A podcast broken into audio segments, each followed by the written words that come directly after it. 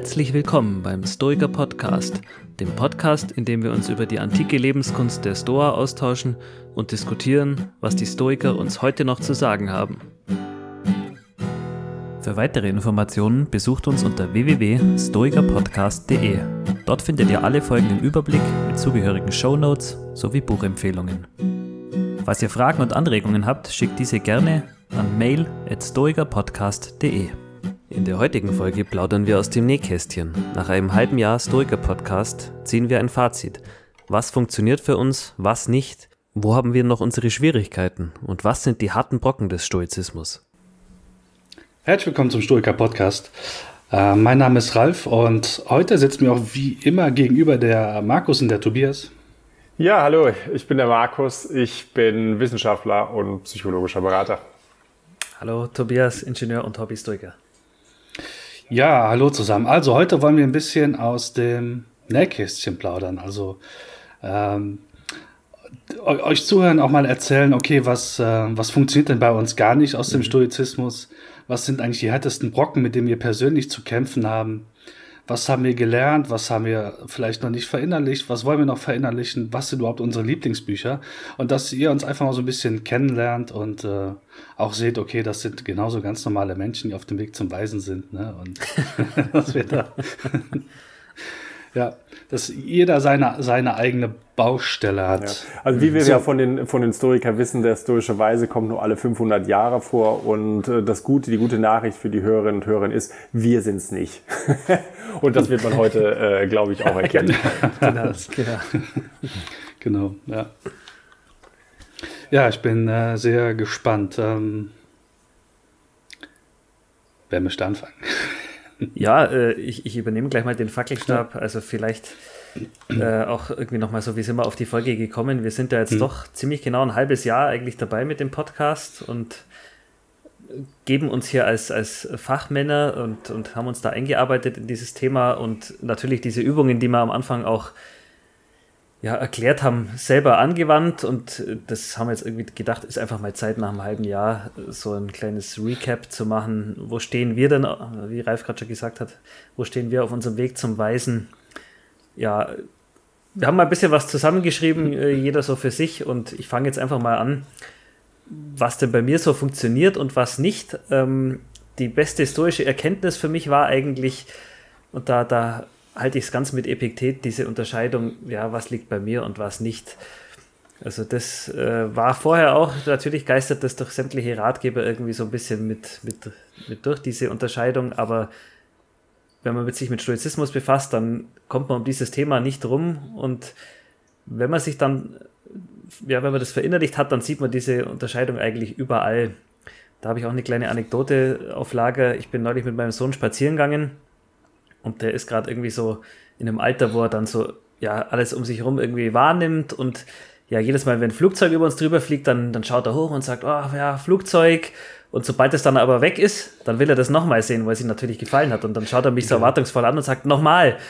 Und äh, genauso, wenn er irgendwelche Vögel hört, wenn er irgendwie eine Krähe hört, dann sagt er, ja, Krähe. Und dann, äh, dann ist die aber still und dann schaut er mich auch wieder an, ja, nochmal. Also der erwartet von mir, dass ich das in irgendeiner Art und Weise beeinflussen kann, ob da jetzt nochmal ein Flugzeug kommt oder nicht. Und äh, ja, wenn man sich dann so irgendwie in der Situation findet, dann sagt man, ah, mein Gott, äh, ja, das, das ist ja völlig unrealistisch, was der da von mir verlangt. Aber wenn man da mal so ein bisschen dann drüber nachreflektiert, ist man selber oft ja auch nicht anders irgendwie, dass man irgendwie Sachen sich, sich wünscht oder, oder lamentiert oder sagt, oh, nochmal, obwohl man überhaupt keinen Einfluss drauf hat. Also mhm.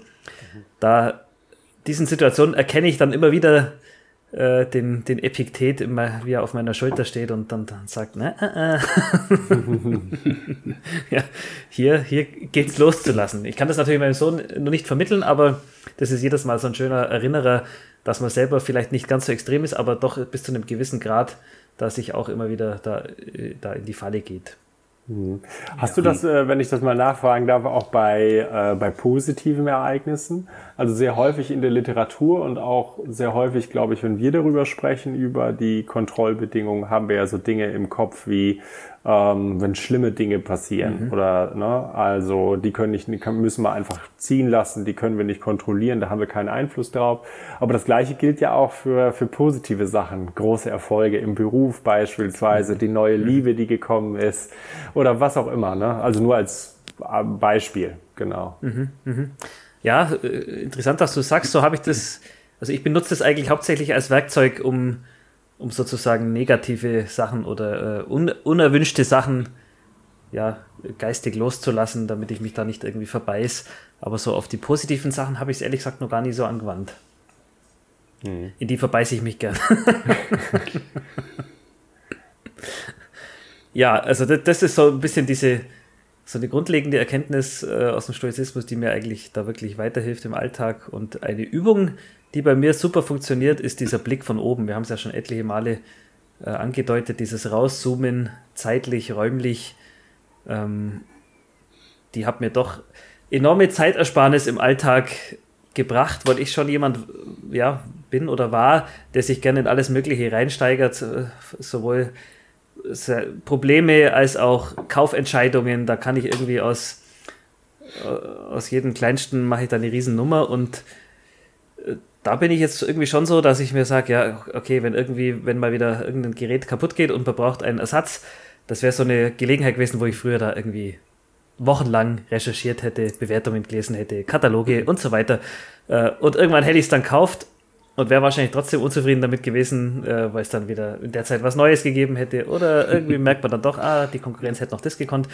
Und da bin ich mittlerweile schon so, dass ich sage, ja, das ist alles nicht kriegsentscheidend ich, ich schaue kurz, okay, das gefällt mir oder das erfüllt den Zweck, gekauft und erledigt. Also, um jetzt nur mal so ein ganz praktisches Beispiel zu nennen, da, da, da zoome ich dann aus, auch raus und sage irgendwie, ja, das interessiert mich. In fünf Jahren ist es doch völlig egal, ob ich jetzt dieses oder jenes Handy gekauft habe oder ob wir äh, in Elsass fahren, in Urlaub oder nach Südtirol, ist beides gut. Ähm, da muss ich jetzt irgendwie nicht einen riesen Fass aufmachen. Also das, dieses Rauszoomen, ähm, ist vielleicht, äh, war ich da besonders anfällig dafür, dass das gut bei mir funktioniert. Eben wenn man, wenn man so vom Charakter her so ist, dass man aus jeder Mücke einen Elefanten macht, dann ist das ein gutes Gegenmittel, glaube ich.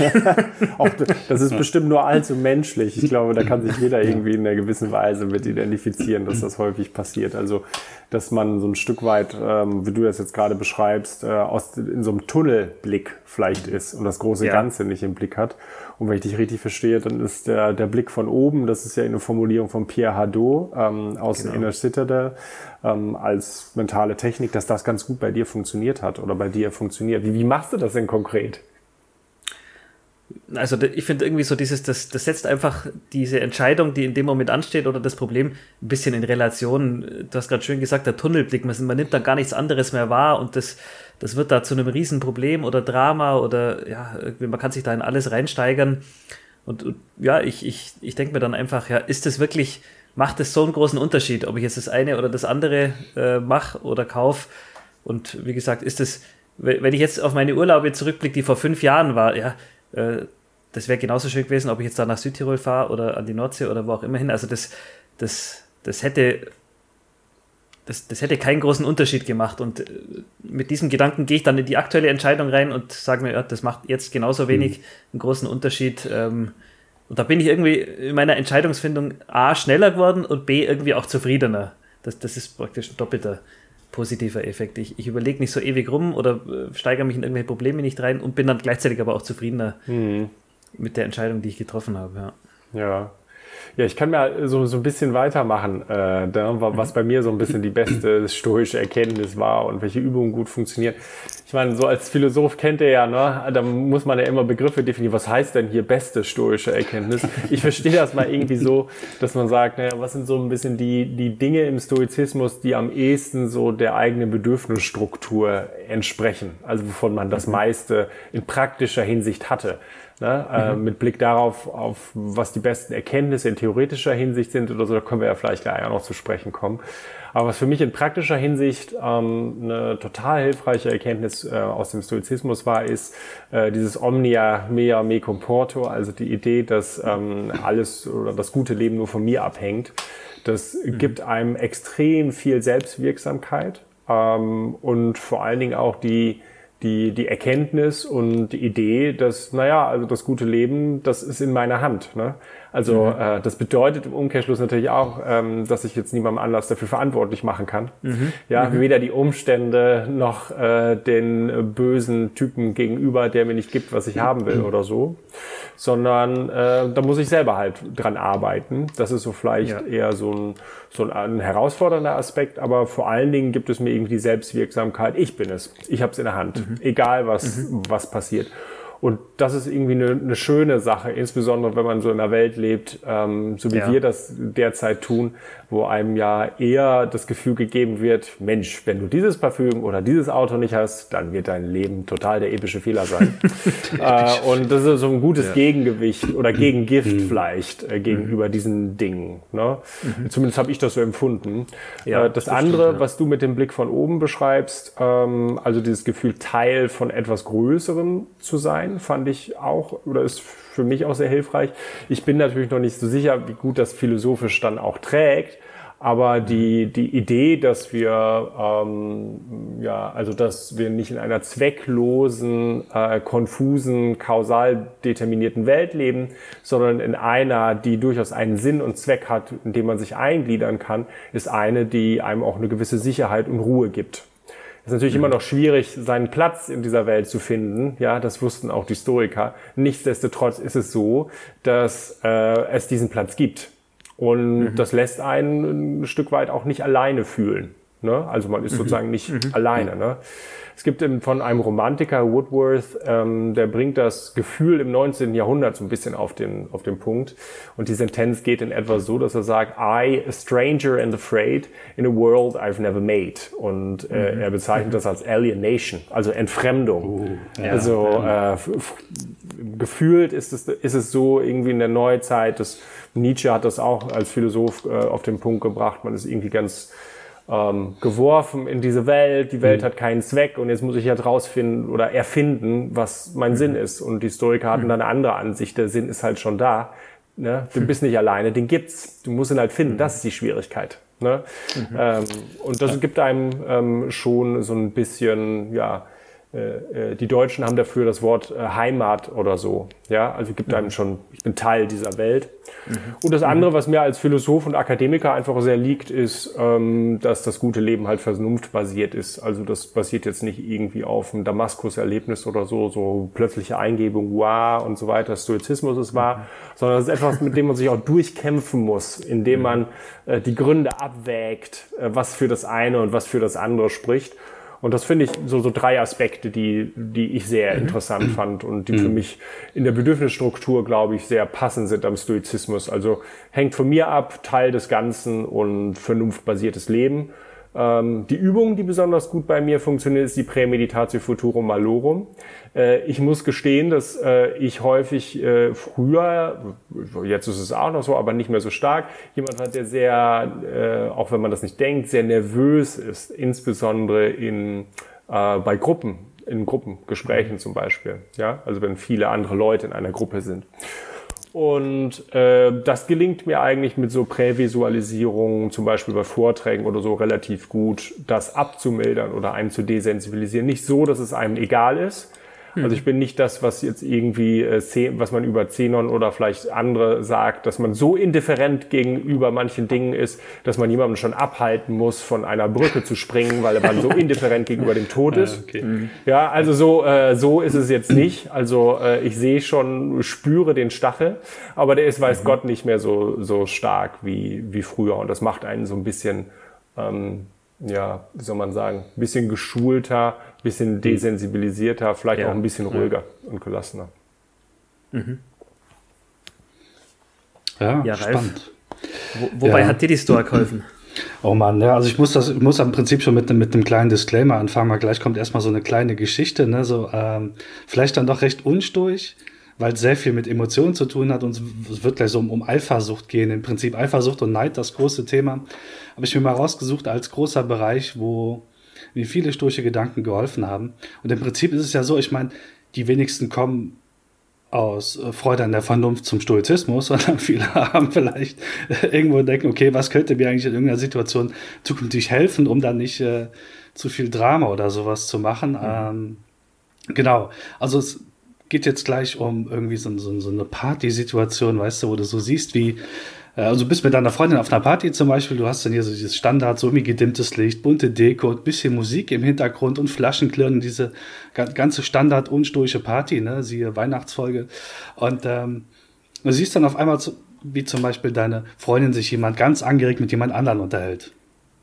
Ist eine erfundene Geschichte, zum Teil, welche Teile es sind, sage ich nicht.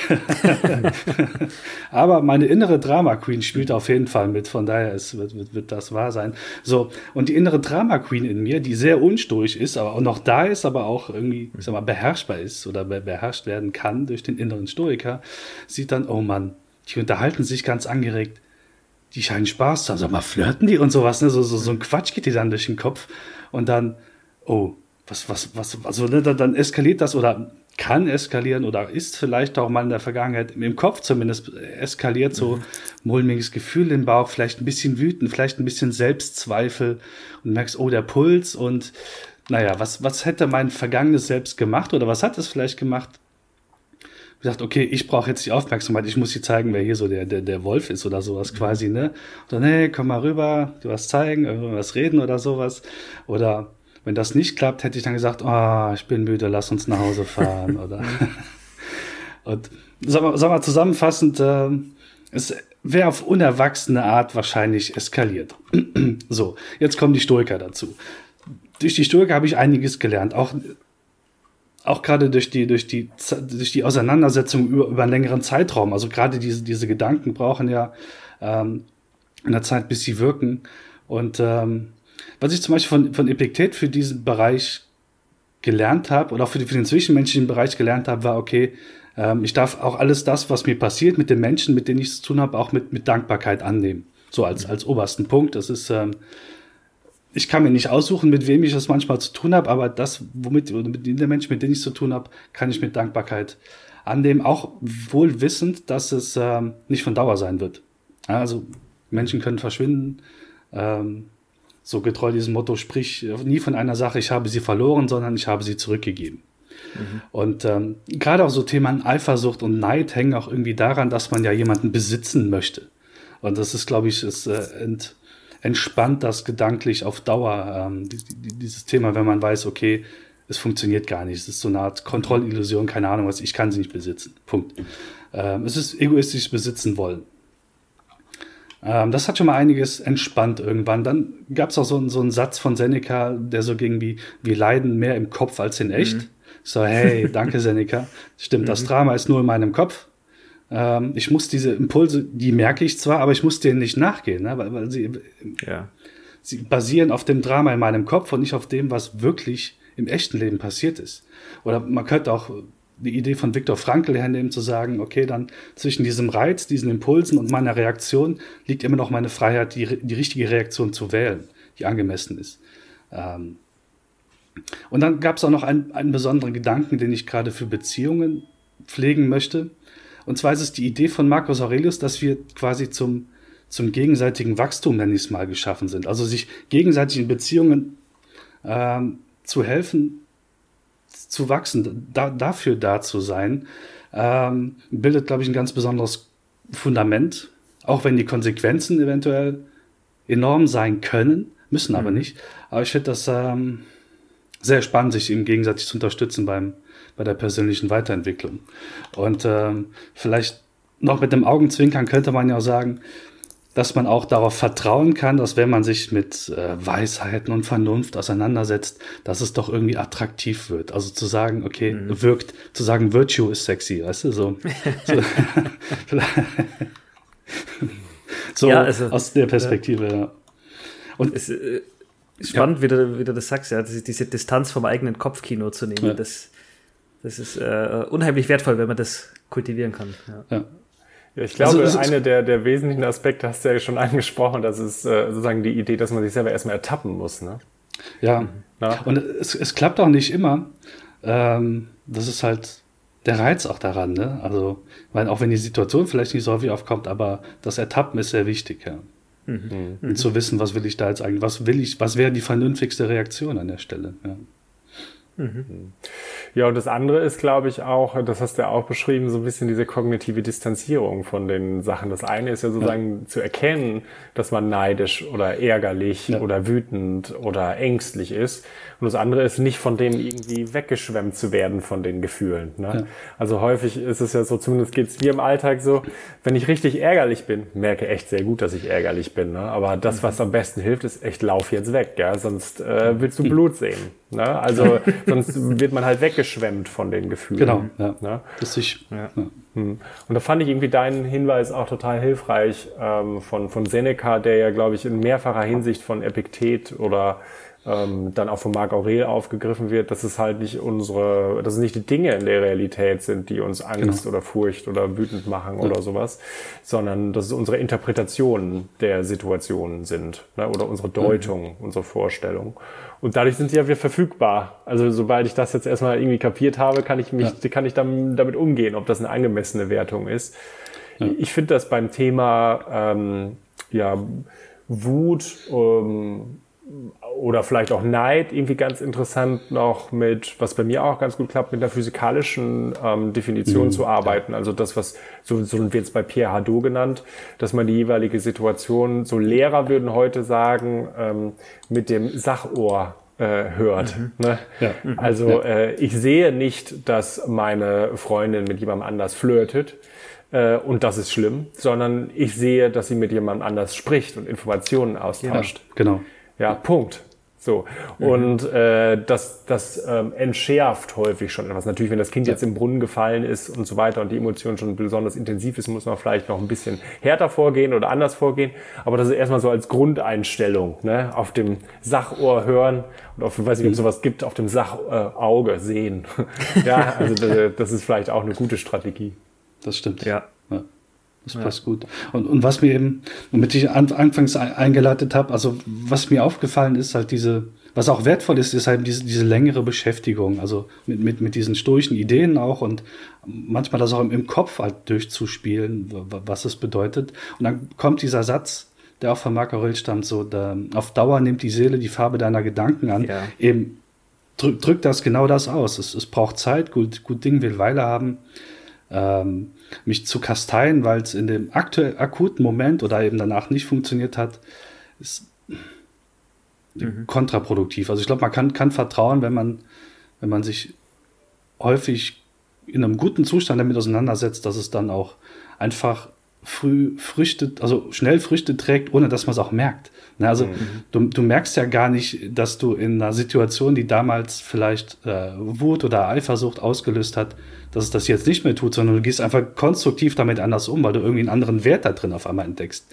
Ähm, ja, also allein die, diese Vorstellung, dass man da früher dann irgendwie ja. sich gedanklich reingesteigert hat, äh, jetzt spricht die da mit jemand anders und äh, spielen sich schon alle möglichen Szenarien im, im eigenen Kopf ab, da den Punkt sagen zu können, na gut, äh, vielleicht spielen sich diese Szenarien jetzt immer noch in meinem Kopf ab, aber äh, so ja. nicht, Freunde, so nach dem Motto, ich, ich, ich glaube glaub euch nicht, was, was ihr mir da erzählt, äh, die, die ganzen Szenarien, die da im Kopf ablaufen. Also so, das, das hat ja auch was unheimlich Befreiendes, selbst wenn, wenn man diese Bilder im Kopf hat, sagen zu können, ja gut, das sind halt irgendwelche Bilder, ja. die, die müssen noch lange nicht der Realität entsprechen. Ja, ich, ich höre die Drama Queen singen, aber den Stoiker dann auch ähm, philosophieren und äh, den richtigen Platz zuweisen, sozusagen im Orchester im Kopf. Ja, das ist ja auch schon eine wichtige Form der kognitiven Distanzierung, wenn man ja. den äh, inneren Stimmen, die man ist, wenn man jetzt mal so reden darf, äh, Namen gibt und dadurch ein Stück weit eben auch sich dezentriert. Ne, und distanziert von denen, dann kann man die auch verfügbar machen oder möglicherweise mit denen reden oder wie auch immer man äh, das dann psychologisch machen will. Das hört sich ja so an, als wenn wir alle so groß davon profitiert haben vom, von der Beschäftigung auch mit dem Stoizismus. Was sind denn für euch so die härtesten Brocken? Ja, da gibt's da gibt's absolut Brocken. Also vielleicht noch, äh, weil wir vorher gehabt haben, Übungen, die gut funktionieren, habe ich noch eine auf Lager, die bei mir überhaupt nicht funktioniert. Mhm. Und zwar sind das die Mementos. Ähm, Sinnsprüche, äh, kurze, kompakte Sprüche. Du hast vorher schon das äh, Omnia mea me comporto äh, erwähnt, äh, Memento mori, amor fati, diese ganzen Sprüche, äh, die die Stoiker da im Repertoire haben. Bei mir ist es immer so, ich habe mir da auch mal was irgendwie zusammengeschrieben, so eine kleine morgendliche Affirmation und die an den Spiegel gehangen. Und das, das guckt sich bei mir unheimlich schnell weg. Die ersten zwei. Tage lese ich es noch durch äh, während dem Zähneputzen und das, das ja. Äh, pusht mich richtig und danach, ach ja, genau, äh, habe ich heute früh vergessen zu lesen und irgendwann nehme ich es gar nicht mehr wahr. Das hängt mhm. zwar dann am Spiegel und ich nehme es gar nicht mehr wahr und genauso geht es mir bei diesen, bei so Sprüchen irgendwie, da, das, das lässt zu schnell, der Effekt lässt zu schnell nach bei mir. Also ich muss, ich muss da diese Inhalte immer wieder in neues Gewand verpackt ähm, sehen, mhm. dass ich mich da ja, sinnvoll damit beschäftigen kann. Also, keine Ahnung, ich, ich habe mir das mal so vorgestellt, wie wenn ich zum Beispiel vor irgendeiner Statue stehe, da muss ich mir die immer wieder aus einem anderen Blickwinkel anschauen, um, um die nochmal genießen zu können. Wenn ich immer bloß denselben Ausschnitt anschaue, dann wird das bei mir relativ schnell fahl irgendwie. Und so geht es mir mit diesen Mementos. Das hat, das hat nicht wirklich äh, gegriffen bei mir. Genau, also äh, das, das zu einer Übung, die nicht funktioniert und ein harter Brocken, inhaltlich, äh, mit dem ich mich nicht so hundertprozentig äh, bisher auseinandersetzen konnte oder den verstehen konnte, ist diese Angst vor dem Tod. Äh, wir hatten es in unserer Todesfolge ja schon. Das ist intellektuell für mich natürlich erfassbar und ich verstehe auch, was die Historiker da sagen. Das passt ins Gesamtgefüge, äh, Veränderungen und so weiter. Aber dass das dann auf die persönlichen Emotionen ankommt, zu sagen, naja, äh, ich, ich, ich, ich ähm, verabschiede mich von irgendjemandem in dem Wissen, dass ich ihn vielleicht nie wiedersehe und so. Das, das, das ist leicht gesagt und schwer, schwer auch wirklich so umzusetzen. Das ist zumindest bei mir so, ja. Genau. Und dann gibt es noch so ein paar andere Punkte aus dem Stoizismus. Äh, Determinismus versus eigener Wille, Akzeptanz versus Handlungsmotivation und so, wo auch ich immer mal wieder noch drüber stolper. Ja, also mhm. gibt noch was zu tun für mich.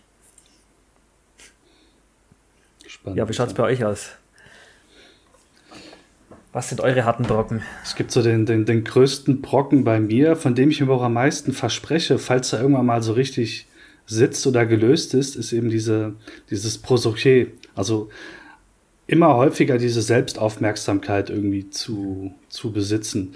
Ähm, oder das, das kultiviert haben zu besitzen. Und das kollidiert bei mir auch gedanklich oder konzeptuell halt, konzeptuell halt auch immer wieder mit, mit Flow. Also ich, ich bevorzuge mhm. es dann doch lieber im Flow zu sein, also dass die Arbeit, die ich gerade machen will, dass das einfach von der Hand läuft. Und das ist alles andere als Selbstaufmerksamkeit in dem Moment. Es mhm. ist komplett mhm. bei der Sache, komplett aufgehen versus Selbstaufmerksamkeit. Also da, entweder habe ich konzeptuell noch, noch was mhm. nicht drin, aber ich glaube, also davon, davon oh, erhoffe ich mir viel, klingt auch komisch, ne? aber ich glaube, das ist spannend, damit äh, noch mehr zu arbeiten. Ja. Mhm. Also es gelingt halt eben hm, nicht so gut. Ja, das ist auch ein total spannender, spannendes Thema, was du gerade ansprichst über die Prosoche.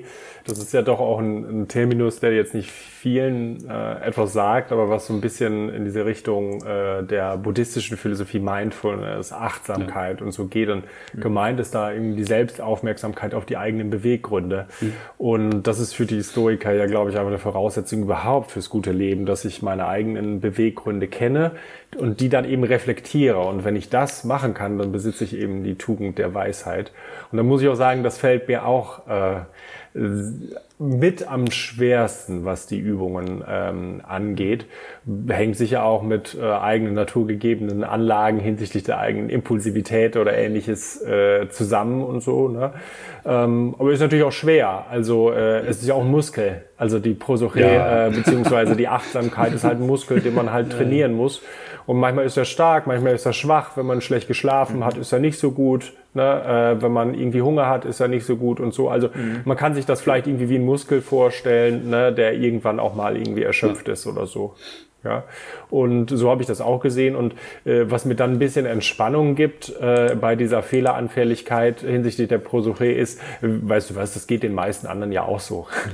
die perfekten Stoiker, die gibt's halt echt nur sehr, sehr selten. Und das ist sozusagen Shared Human Experience, ja, die anderen sind sozusagen im gleichen Boot. Ja. Das ist dann irgendwie ja. schon okay ich finde in theoretischer Hinsicht den dicksten Brocken oder das dickste Brett, was irgendwie zu bohren ist, diese, diese Idee des Lebens im Einklang mit der Natur. Da haben wir auch schon besprochen, dass es verschiedene Facetten hat. Mhm. Aber eine ist sicherlich diejenige, dass man so Teil von etwas größerem Ganzen ist und so seinen Platz in einem zweckhaften, großen Ganzen einnimmt. Ne? Mhm. Und dahinter steckt natürlich auch, wenn die Stoiker diese Ideen noch nicht hatten, so etwas wie die Vorstellung, dass es so einen Sinn oder Zweck des Lebens oder des gesamten Lebens, des Universums und so gibt. Und da muss ich ganz ehrlich sagen, bin ich in philosophischer Hinsicht, so gerne ich, habe ich ja eben gesagt, dieses Bedürfnis befriedigt haben möchte, in theoretischer Hinsicht nicht sicher, ob sich das mhm. tatsächlich rechtfertigen lässt. Und da würde ich, glaube ich, in Zukunft noch mal ein bisschen drüber nachdenken. Und das wäre auch einer der, der Dinge, die ich an dem Stoizismus ähm, sehr schätze, aber auch ein dicker Brocken noch ist. Nämlich, das sollte jetzt nicht so überkommen, wir haben ja die ganze Zeit drüber schon, was hat uns das gebracht in praktischer Hinsicht. Das ist nicht nur eine Lifehack-Philosophie, so nach dem Motto, wir fühlen uns besser, ja. sondern die Dinge, ja. die wir da tun, haben eine tiefere Begründung innerhalb der Theorie. Das heißt, äh, wenn wir wirklich Stoiker oder stoische Weisen werden wollen, schaffen wir vermutlich nicht, aber wenn wir uns darin hin entwickeln wollen, dann müssen wir uns in der Theorie sehr gut auskennen. Und da muss ich mhm. sagen, das ist auch ein dicker Brocken. Ne? Wir müssen uns nämlich ja, sehr gut ja. in der Theorie auskennen, sowohl in sehr praktischer Hinsicht, welche äh, Übungen für uns richtig sind, als auch in der sehr tiefen metaphysischen mhm. Begründung, warum wir tun, was wir tun. Und das unterscheidet, glaube ich, den Stoizismus von vielen Lifestyle-Philosophien oder New Age-Philosophien. Das ist nämlich ein sehr anspruchsvolles Konzept, was Wissen und Rechtfertigung angeht. Ich finde das als Philosoph, als akademisch arbeitender Philosoph sehr, sehr attraktiv. Aber wir sprechen gerade über die dicken Brocken. Und das ist sicherlich ein dicker Brocken, den man erstmal schlucken muss. Ja. ja. Du, du, Aber man kann auch, auch den. Ja man kann den Hörern auch vielleicht schon so ein bisschen mit an den Weg geben. Also so ist es bei mir zumindest. Ich habe jetzt diese stoische Theorie auch nicht hundertprozentig äh, unterschrieben. Da gibt es ein paar Punkte, wo ich irgendwie sage, hm, bin ich nicht so ganz dabei. Aber dennoch ähm, hat die mir enorm weitergeholfen, jetzt, mhm. sowohl als Grundlage für die Übungen als auch ganz äh, prinzipiell. Also da sind, da sind sehr viele gute Sachen mit dabei, auch wenn man sie nicht hundertprozentig unterschreibt. Also man muss jetzt nicht irgendwie von A bis Z ähm, ja, akzeptieren oder, oder auch vielleicht können. Ähm, den Nutzen, der ergibt sich auch schon einfach, wenn man sich damit befasst. Das stimmt, ja.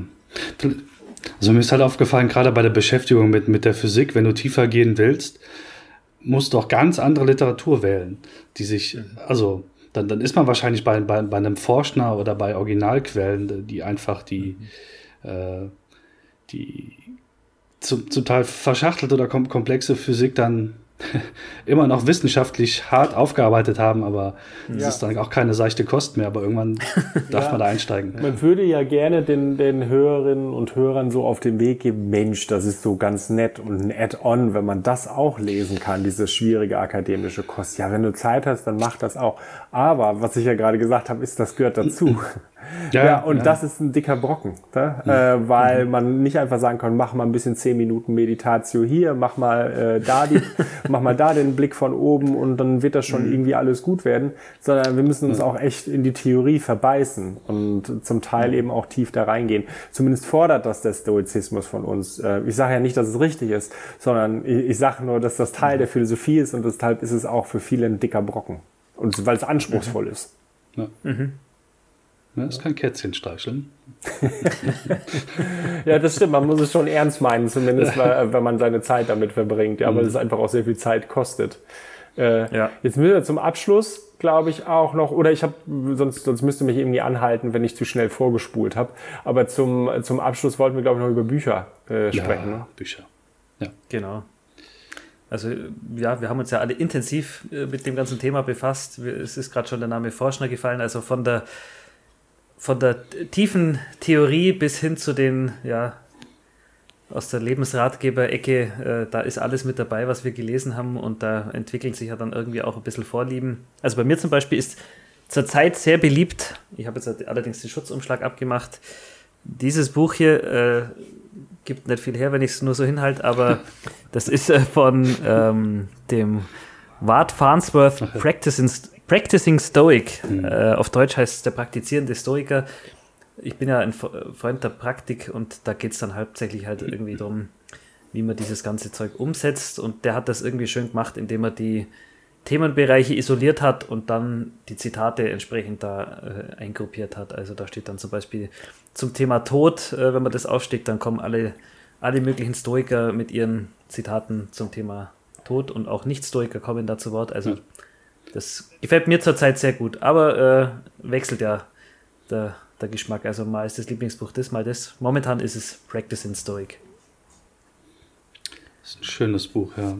Ich würde noch zwei, zwei Empfehlungen machen. Einmal, einmal eine Investition und einmal, ähm, ich will nicht sagen seichte Kost, aber sehr, sehr viel Inspiration. Die, die, ähm, äh, die Investition wäre zum Beispiel Stoa und Stoiker von, von Rainer Nickel, diese Sammlung an Originaltexten, wo man irgendwie Griechisch, Latein und auf der anderen Seite Deutsch hat. Ich habe durch Zufall nur mal die Hälfte davon gekauft. Es gibt irgendwie zwei Bücher davon. Mhm. Kostet noch 150 Euro oder sowas. Ähm, mhm. Oder 100, keine Ahnung. Aber ich finde es halt immer spannend, so wenn, wenn, wenn der Text noch ein bisschen Staub hat, quasi, also wenn es wirklich alt ist. So. mhm. ähm, das als Investition und als äh, für, für die Inspiration ganz klar Selbstbetrachtung von Marc Aurel. Damit hat es angefangen und meine Reklamausgabe sieht mittlerweile sehr vergriffen aus mit äh, Index hinten drin, aber es ist immer wieder genial da drin zu lesen. Es ist kurzweilig, es ist immer, ja, macht Spaß zu lesen. Also bei mir muss ich sagen, ähm, die liebsten stoischen Bücher hängen immer so ein bisschen von der Tagesform ab. Also wenn ich gerade so ein bisschen in so einer akademischen Suchphase bin, dann lese ich halt irgendwie tief in, in die Sekundärliteratur und natürlich auch in den Primärquellen und so. Ähm, wenn ich vielleicht irgendwie in einer anderen Phase gerade bin, wo ich bestimmte Fragen äh, habe, gibt es auch irgendwie Phase, wo ich dann in Selbsthilfeliteratur ähm, gucke. Im Moment finde ich es besonders gewinnbringend und kreativ, einfach mal äh, Sachen zu lesen, die irgendwie ganz gegen den Strich gehen. Und da finde ich ein Buch ganz spannend im Bereich des, des Stoizismus. Das ist von dem Simon Rue und das heißt ähm, The Poet and the Sage. Und das ist weder ein akademisches Buch, äh, noch ist es irgendwie ein Selbsthilferatgeber, sondern es ist eigentlich gute Literatur geschrieben. Mhm. Und zwar in so einem, ähm, ja, in einem Englisch äh, vergleichbar mit der King James Bibel, wenn, wenn Leute die mal kennen. Ähm, das heißt, das ist eigentlich ein klassischer Bildungsroman eines Poeten, äh, der sich von einem Sage, also einem Weisen, belehren lässt und richtig schön kurz gemacht für jeden Tag irgendwie so eine, so eine Geschichte, muss man sagen, obwohl es eben nicht so aufgemacht ist, dass man das irgendwie Tag eins Tag zwei oder so, also nicht als Selbsthilfe mhm. aufgemacht.